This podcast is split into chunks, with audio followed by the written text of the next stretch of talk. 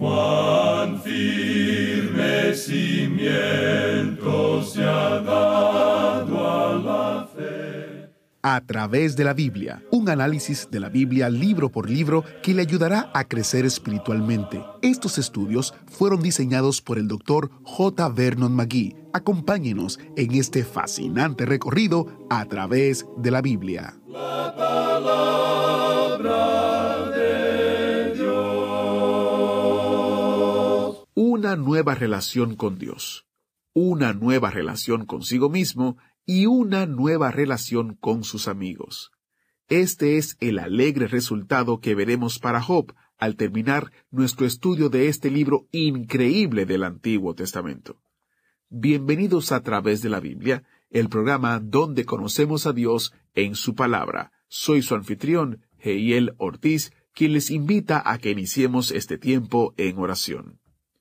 Padre Celestial, gracias por tu palabra que sigue enseñándonos sobre tu gracia y misericordia en la vida de Job y también en la nuestra. Te agradecemos por este estudio y te pedimos que hables a nuestros corazones y nos ayudes a escuchar el mensaje que tienes para cada uno de nosotros hoy. En el nombre de Jesús oramos. Amén. Ahora con nosotros nuestro maestro Samuel Montoya y el estudio bíblico de hoy.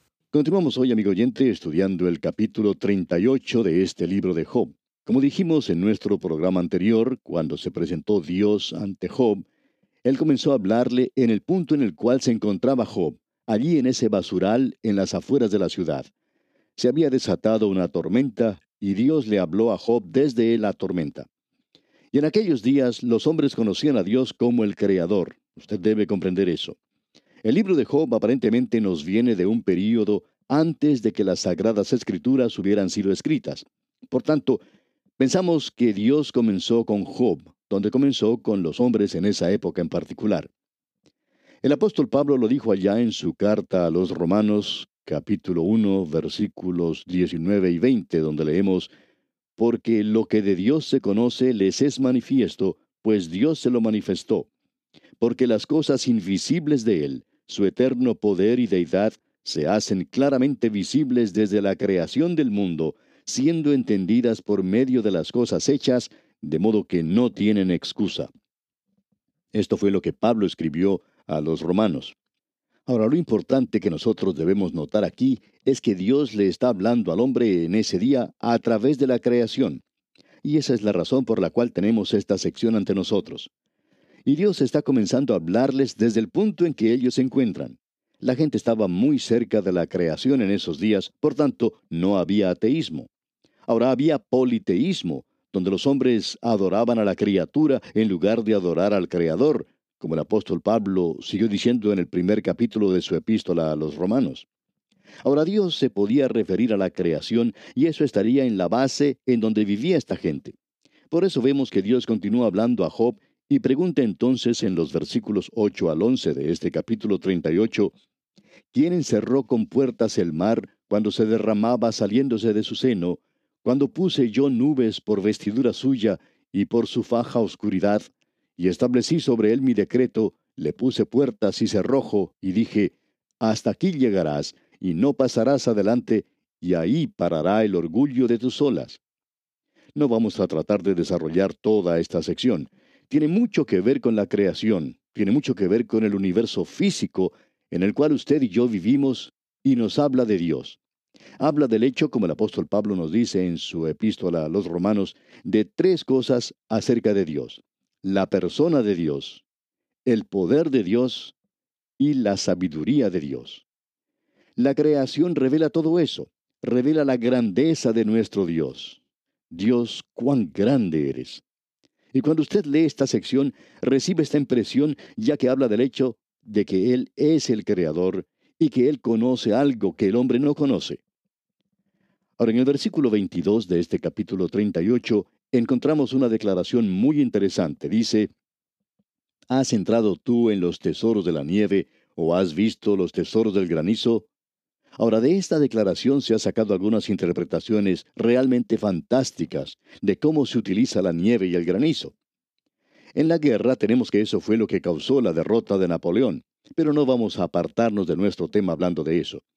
Usted recordará que hace algún tiempo comentamos algo sobre un panfleto que se publicó acerca de una computadora que se había utilizado en el programa espacial y que había ubicado un día que se había perdido en el pasado.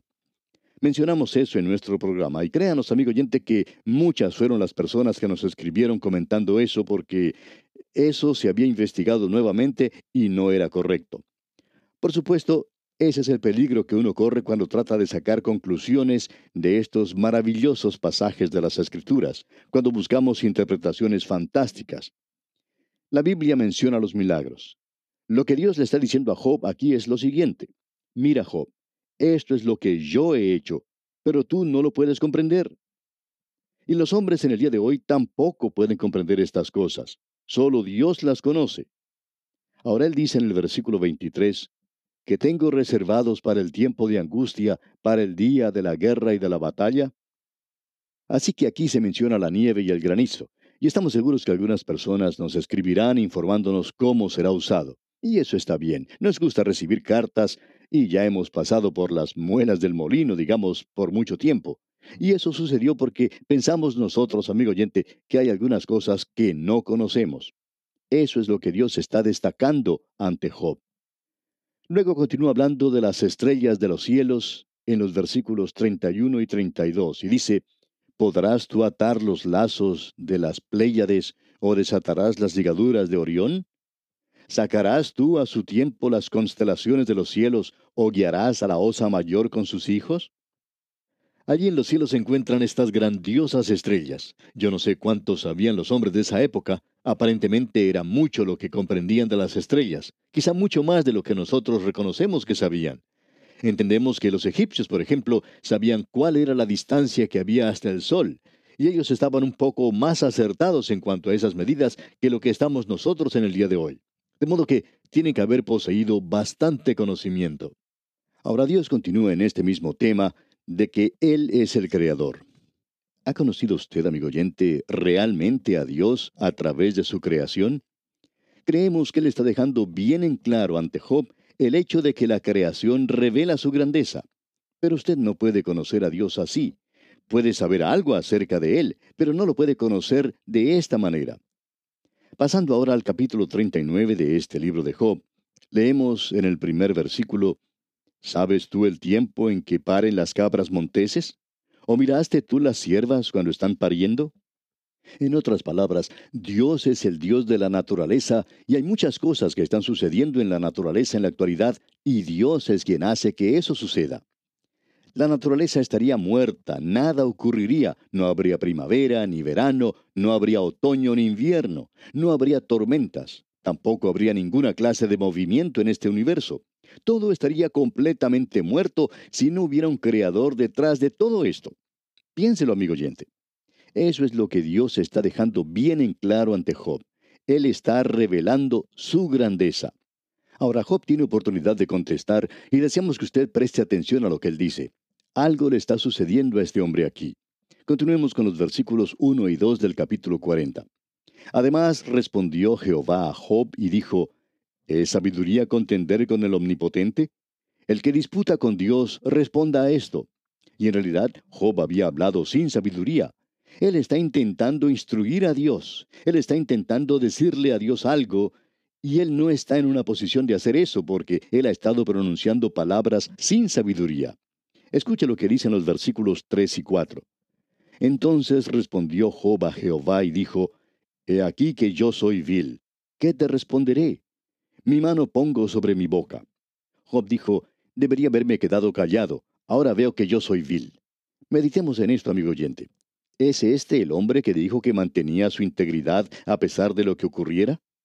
¿Es este el mismo hombre que declaró que él era un hombre justo y que por tanto tenía que haber algo malo con Dios para que eso le ocurriera a él? Ahora este hombre está diciendo que él es vil. Como alguien ha dicho, si nosotros nos pudiéramos ver como Dios nos ve, no nos podríamos soportar. Y cuando lleguemos a la presencia de Dios, eso es lo que vamos a tener que decir, yo soy vil. Esta presentación de Dios ante Job ha tenido un triple efecto sobre él. Ha tenido un efecto sobre su relación con Dios, sobre su relación consigo mismo y sobre su relación hacia sus amigos. Este es un hombre que había hablado sin sabiduría. Sus palabras habían sido sin conocimiento, y ahora este hombre desea que hubiera sido mejor no haber abierto su boca, haberla dejado cerrada. Pero escuchemos lo que dicen los versículos 5 hasta el 8 del capítulo 40. Una vez hablé, mas no responderé, aún dos veces, mas no volveré a hablar. Respondió Jehová a Job desde el torbellino y dijo, Cíñete ahora como varón tus lomos. Yo te preguntaré, y tú me responderás. ¿Invalidarás tú también mi juicio? ¿Me condenarás a mí para justificarte tú? En otras palabras, ¿estás tú tratando de decirle a Dios que Él está equivocado? Y por supuesto Dios no se equivoca. Job le podrá decir más adelante a Dios allá en el capítulo 42, versículo 2, Yo conozco que todo lo puedes y que no hay pensamiento que se esconda de ti. Este lugar al que él ha llegado es tremendo. Él ciertamente está progresando. Ahora él se conoce a sí mismo. Él dice, yo soy vil. Y cuando un hombre descubre eso, amigo oyente, ha progresado mucho en el camino. Vamos a poder ver que él toma ciertos pasos mientras se acerca a Dios. Ahora Dios continúa hablando basándose en la creación. Job le dice Dios, mira a tu alrededor. Hay muchas cosas que tú no conoces y que puedes observar. ¿Cómo puedes tú juzgar a Dios y su gobierno moral de este universo? Hay tantas personas hoy, amigo oyente, que hacen declaraciones tontas en relación a Dios. Hemos oído hasta a los creyentes decir cosas ridículas, infantiles, en cuanto a Dios. Debemos tener mucho cuidado en lo que decimos sobre Él y tenemos que mantenernos en el contexto de la palabra de Dios. Este hombre joven en realidad no conocía a Dios, eso es obvio aquí. Él está pronunciando palabras sin conocimiento. Y luego el Señor se le aparece a él y le hace más preguntas. En el primer versículo del capítulo 41 dice, ¿Sacarás tú al leviatán con anzuelo o con cuerda que le eches en su lengua? Ahora de este gran monstruo marino ¿Qué es lo que tú sabes en cuanto a él? En el día de hoy los científicos están estudiando las grandes ballenas. Están haciendo muchas cosas tratando de saber en cuanto a este animal. Hemos progresado mucho desde los días de Job, pero aún así no sabemos mucho acerca de estos grandes monstruos marinos. ¿Qué sabemos de los dinosaurios, por ejemplo? Hay un chiste acerca de un hombre que era guía en un museo y que en su recorrido llegó a donde estaba el esqueleto de un gran dinosaurio y él explicó a los que le acompañaban y dijo, Este dinosaurio tiene dos millones seis años de edad. Uno de los del grupo le preguntó, Acepto eso de los dos millones de años, pero ¿de dónde sacó usted los seis años más? Pues bien, le contesta el guía, yo vine a trabajar aquí hace seis años y entonces este dinosaurio tenía dos millones de años, y ahora por tanto tiene que tener dos millones seis años. Permítanos preguntarle, amigo oyente, ¿Qué sabe usted de los dinosaurios? ¿Qué es lo que verdaderamente sabe de ellos? El hombre tiene que decir que no sabe nada. Bueno, tampoco nosotros somos una autoridad en eso. Cualquier hombre que se siente educado en el día de hoy, no importa qué carrera sea, tiene que decir que no ha podido conquistar todo lo que existe en su campo de acción. Todavía estamos aprendiendo hoy. Pues bien, Job también está aprendiendo. Debemos decir que él no está en posición de pasar a Dios, y eso es lo que Dios le está diciendo a Job. Notemos el efecto que esto tiene en Job. Pasemos al capítulo 42 y leamos los primeros dos versículos. Respondió Job Jehová y dijo, Yo conozco que todo lo puedes y que no hay pensamiento que se esconda de ti. ¿Es esa la clase de Dios que usted tiene, amigo oyente, que puede hacer cualquier cosa? Existe una pregunta tonta que dice, ¿puede Dios hacer una roca tan grande que no la pueda levantar? Bueno, es como preguntarle a ese hombrecito mortificado por su enorme esposa si todavía le pega a su mujer. Nadie puede responder una cosa así. Es sí y no. Y esa otra pregunta no tiene respuesta por la simple razón, amigo oyente, que Dios nunca hace cosas tontas. Él siempre hace las cosas según su carácter, y Él siempre es verdadero consigo mismo. Por tanto, usted no le puede pedir a Dios que haga algo que no puede hacer. ¿Sabe por qué? porque usted, amigo oyente, no está en posición de hacer eso. Y Dios no es su mandadero. Él no va a hacer cosas simplemente para complacerlo a usted. Escucha ahora lo que Job está diciendo en el versículo 3 de este capítulo 42.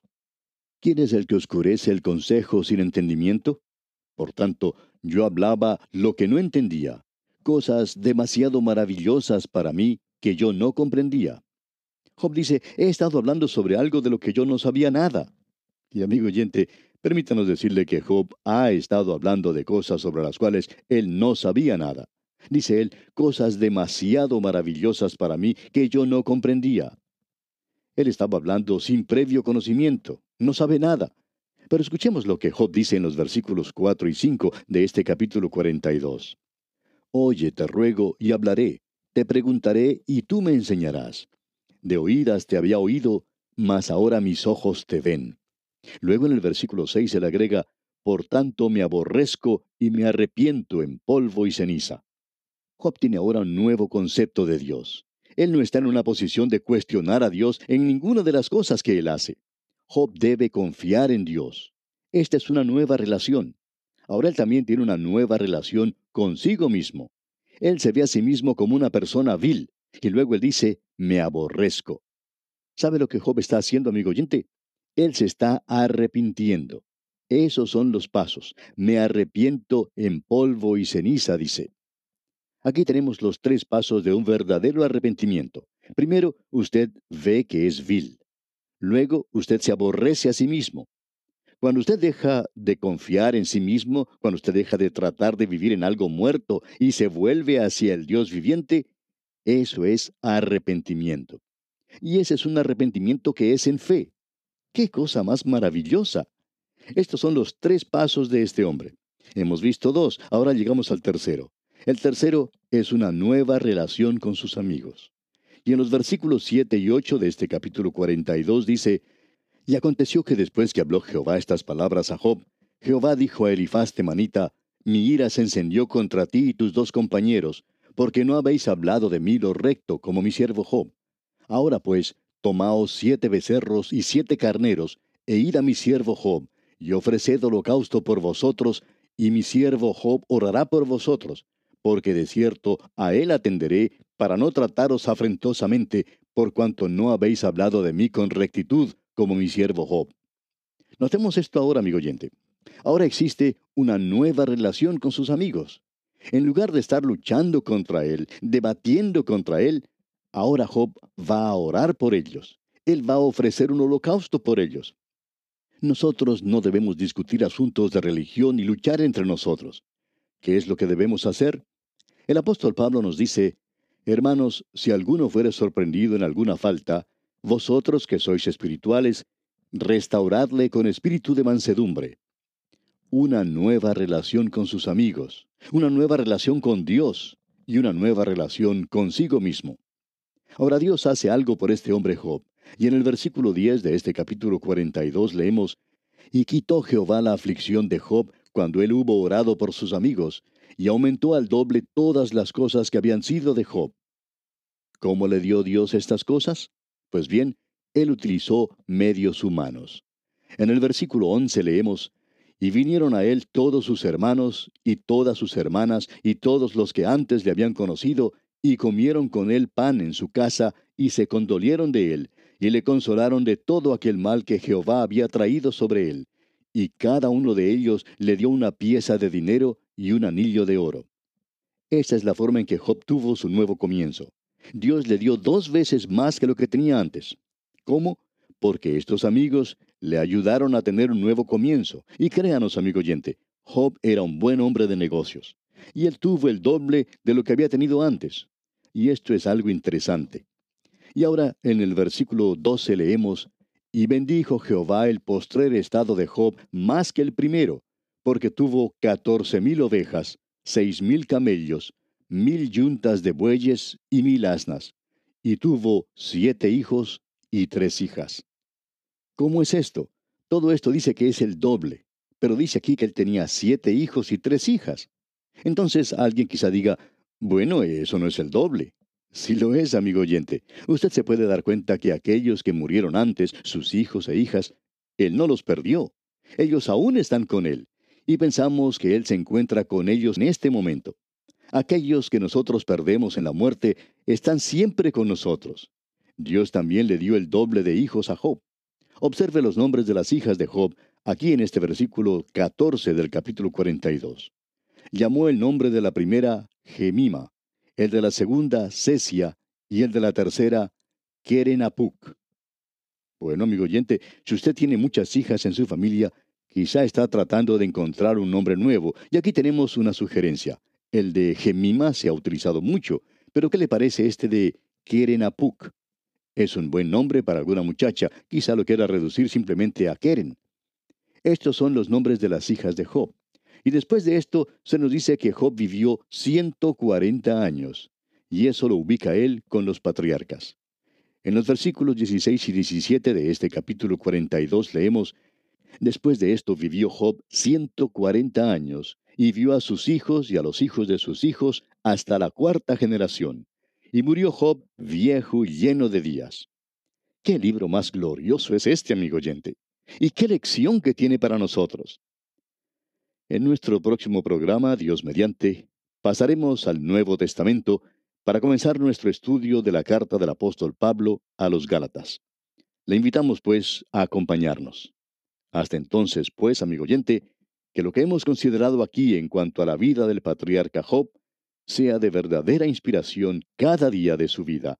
Es nuestra ferviente oración.